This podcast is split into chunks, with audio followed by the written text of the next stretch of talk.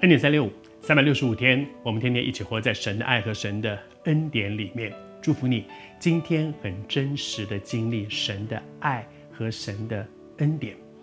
其实每个人的生活当中都会遇到有高山低谷，有很顺利的时候，也有很挫折的时候，有会让我们担心、心中很忐忑的时候，特别是在面对生命当中一些重要的抉择。耶稣给我们一个榜样。在他的生命当中，每每遇到一些这些很重大的一些事件要发生的时候，他要做一些重大的决定的时候，他和我们一样，我们会担心，他也一样会担心；我们会心中很忧伤，他也会忧伤。耶稣，神来做人，他经历了很多我们的感受。他感同身受，但是在那个过程当中，他不只是哦，我知道，我知道你们的忧伤，我知道你们担忧，而且他们给我们一个很好的榜样。那个榜样叫做，他知道怎么去预备自己，面对这些在生命当中很大的冲击。他用什么来预备呢？用祷告。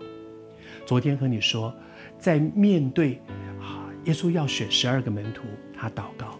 客西马尼园要面对走上十字架，他祷告。而这段时间分享，耶稣要跟门徒讲一个很重要的事情，就是他要进耶路撒冷，然后要受难。而这个过程其实是门徒不期待的，门徒期待的是他来做王，他成为弥赛亚，他来做王。可是现在耶稣说不是，其实这不是我要来的目的。对门徒一定也是很大的冲击。在这么重要的时刻，耶稣花时间去祷告。预备自己，然后他问门徒说：“哎，别人说我是谁呀？有人说哦，你是一个先知；有人说你是以利亚等等。然后耶稣说：那你们说我是谁？”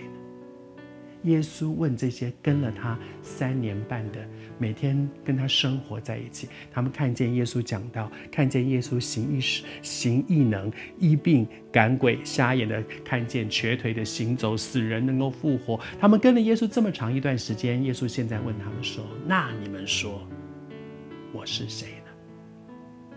每次我读到这里，我觉得神也在问我。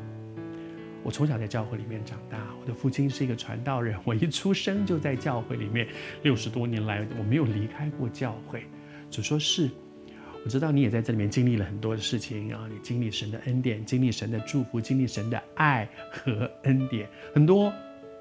但是经历了这么多事，你认不认识我？经历神跟认识神是我们跟神关系两个很重要。认识是我真知道他是怎么样的一位神。而经历呢，是我不只知道，而且我真的经验。我知道他会行神迹，我经验他的神迹；我知道他是爱，我经验他的爱；我知道他的公义，我经验他在公义里面管教我。也许我们也都对神有一些经历，特别在你遇到很多困难的时候，神怎么样带你走过生命的道路。